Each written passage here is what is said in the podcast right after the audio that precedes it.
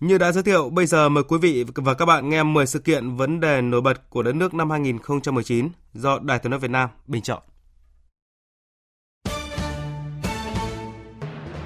Một, Thực hiện thành công mục tiêu kép vừa giữ vững ổn định kinh tế vĩ mô, vừa thúc đẩy chuyển dịch cơ cấu kinh tế và chất lượng tăng trưởng.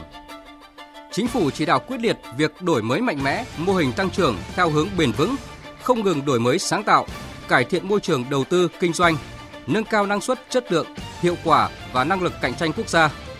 Chúng ta đã đạt và vượt toàn bộ 12 chỉ tiêu phát triển kinh tế xã hội mà Quốc hội giao. Nhiều chỉ tiêu cán đích sớm, đạt mức tăng trưởng GDP cao 7,02%, mức cao nhất trong một thập kỷ qua. Nhiều kỷ lục khác cũng được xác lập như kim ngạch xuất nhập khẩu cán mốc 500 tỷ đô la, xuất siêu 9,1 tỷ đô la và là năm thứ tư liên tiếp xuất siêu.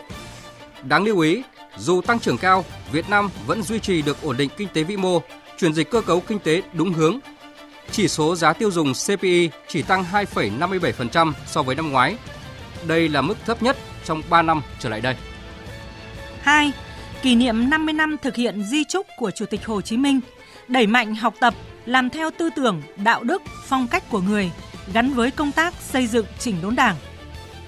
50 năm thực hiện di trúc của Bác Hồ là một chặng đường lịch sử quan trọng trong sự nghiệp cách mạng Việt Nam do Đảng lãnh đạo, khẳng định dù trong bất cứ hoàn cảnh nào, toàn Đảng, toàn dân, toàn quân ta luôn đoàn kết một lòng, kiên định con đường dân giàu, nước mạnh, dân chủ, công bằng, văn minh đã lựa chọn, xây dựng đất nước phồn vinh, nhân dân hạnh phúc, ấm no. Việc thực hiện di trúc của Bác gắn với thực hiện nghị quyết Trung ương 4 khóa 11 và khóa 12 về xây dựng chỉnh đốn Đảng và chỉ thị 05 của Bộ Chính trị về học tập và làm theo tư tưởng, đạo đức, phong cách Hồ Chí Minh, góp phần làm cho Đảng ta thực sự vững mạnh về chính trị, tư tưởng, tổ chức và đạo đức. 3. Đổi mới, kiện toàn và tinh gọn bộ máy, tinh giản biên chế. Thực hiện nghị quyết Trung ương 6 khóa 12, sửa đổi bổ sung luật cán bộ, công chức, luật viên chức, luật tổ chức chính phủ, luật tổ chức chính quyền địa phương. Cả nước đã bước đầu giảm được 5 đơn vị hành chính cấp huyện, trên 560 đơn vị hành chính cấp xã, giảm 4 đầu mối trực thuộc trung ương, hàng trăm đầu mối trực thuộc cấp huyện, 7 tổng cục và tương đương, 81 cục vụ và tương đương, 73 đơn vị sự nghiệp ở trung ương, giảm hơn 2.600 phòng và tương đương, giảm hơn 2.000 đội thuộc chi cục, giảm hơn 4.160 đơn vị sự nghiệp công lập, 2.200 đầu mối trong các đơn vị sự nghiệp công lập, giảm gần 15.200 cấp trưởng, cấp phó.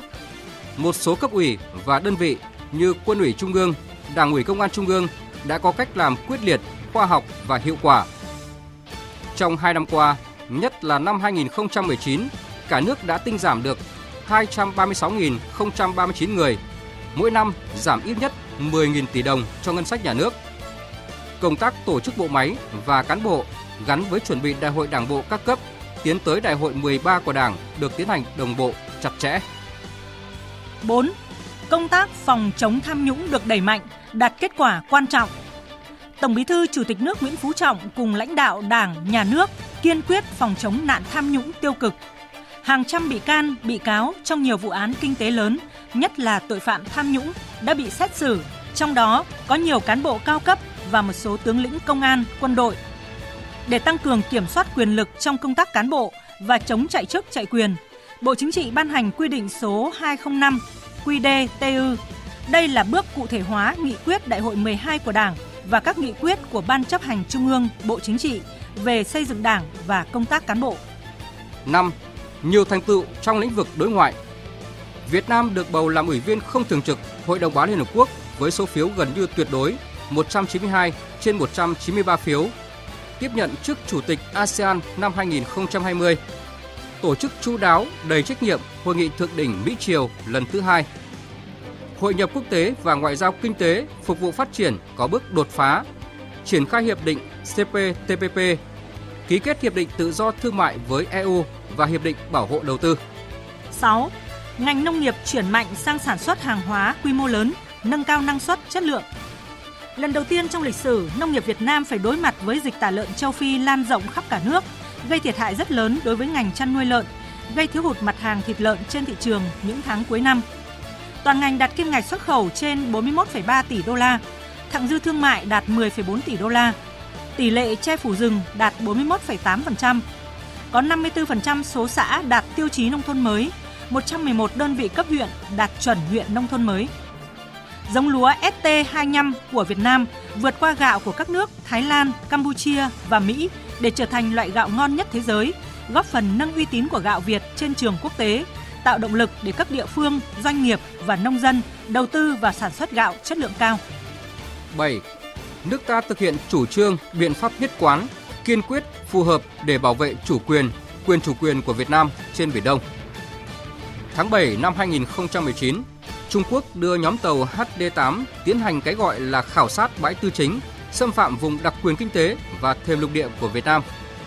Chính phủ, Bộ Ngoại giao, các bộ ngành, đơn vị chức năng của ta đã kiên trì quan điểm giữ vững môi trường hòa bình. Mặt khác, kiên quyết đấu tranh, thực hiện nghiêm túc công ước của Liên Hợp Quốc về luật biển năm 1982, tiến hành các bước đi phù hợp bảo vệ vững chắc vùng biển chủ quyền của Việt Nam. Dư luận quốc tế và Việt Nam cũng cảnh giác, nhận diện, phản đối và ngăn chặn chiến thuật xâm lăng văn hóa của Trung Quốc với các hành vi liên tục xuất bản, cài lén bản đồ đường lưỡi bò chín đoạn trên các ấn phẩm văn hóa, phim ảnh phát hành trên toàn thế giới. 8. Đoàn thể thao Việt Nam đạt thành tích vang dội tại SEA Games 30. 98 chiếc huy chương vàng và vị trí thứ hai trên bảng tổng sắp huy chương đã khẳng định đẳng cấp của thể thao Việt Nam trên đấu trường khu vực. Trong đó, ấn tượng nhất là cả đội tuyển bóng đá nữ và đội U22 nam giành hai huy chương vàng danh giá. Vận động viên bơi Nguyễn Huy Hoàng phá kỷ lục SEA Games 400m tự do nam và 1.500m tự do nam. Trần Hưng Nguyên phá kỷ lục 400m hỗn hợp nam vận động viên Điền Kinh Nguyễn Thị Oanh phá kỷ lục 3.000m vượt chướng ngại vật, 4 kỷ lục môn cử tạ của lại Gia Thành hạng 55 kg, Vương Thị Huyền hạng 45 kg, Hoàng Thị Duyên hạng 59 kg, Phạm Hồng Thanh hạng 64 kg. Vận động viên bơi Nguyễn Thị Ánh Viên giành 6 huy chương vàng, vận động viên Lý Hoàng Nam lần đầu tiên giành huy chương vàng môn quần vợt. Những thành công tại SEA Games 30 cùng với việc đội tuyển bóng đá quốc gia kết thúc năm 2019 với vị trí đầu bảng vòng loại World Cup tạo đà thuận lợi đến năm 2020 có thể mơ ước đến một chỗ đứng đẹp hơn, một suất vào vòng loại thứ hai World Cup. 9. Quốc hội thông qua Bộ luật Lao động sửa đổi, nâng tuổi nghỉ hưu đối với người lao động và bỏ chế độ viên chức suốt đời. Kỳ họp thứ 8 Quốc hội khóa 14 thông qua Bộ luật Lao động sửa đổi, trong đó điều 169 quy định tuổi nghỉ hưu của người lao động trong điều kiện lao động bình thường được điều chỉnh theo lộ trình cho đến khi đủ 62 tuổi đối với lao động nam vào năm 2028 và đủ 60 tuổi đối với lao động nữ vào năm 2035. Quốc hội cũng thông qua luật sửa đổi bổ sung một số điều của luật cán bộ, công chức và luật viên chức. Một trong những điểm mới của luật này là sẽ thực hiện bỏ chế độ viên chức suốt đời để thực hiện chế độ hợp đồng có thời hạn đối với viên chức chỉ có 3 đối tượng được hưởng chế độ viên chức suốt đời là cán bộ, công chức được chuyển sang làm viên chức tại đơn vị sự nghiệp công lập khi đáp ứng các điều kiện theo quy định của luật này. Người được tuyển dụng làm viên chức làm việc tại vùng có điều kiện kinh tế xã hội đặc biệt khó khăn và những người đã có hợp đồng không xác định thời hạn từ trước khi luật này có hiệu lực. 10. Một loạt những sự cố môi trường xảy ra cho thấy sự yếu kém của các cơ quan, đơn vị chức năng chưa bao giờ vấn đề ô nhiễm môi trường, ngập lụt đô thị ở Hà Nội, thành phố Hồ Chí Minh, Cần Thơ, Vinh, Phú Quốc, đặc biệt là ô nhiễm không khí tại Hà Nội, thành phố Hồ Chí Minh và một số đô thị lớn lên đến mức báo động đỏ như trong thời gian qua. Bên cạnh các nguyên nhân khách quan, còn không ít lỗ hổng liên quan đến trách nhiệm của cơ quan quản lý và việc chấp hành của các cơ quan, doanh nghiệp, cá nhân trong việc bảo vệ môi trường, nâng cao chất lượng cuộc sống.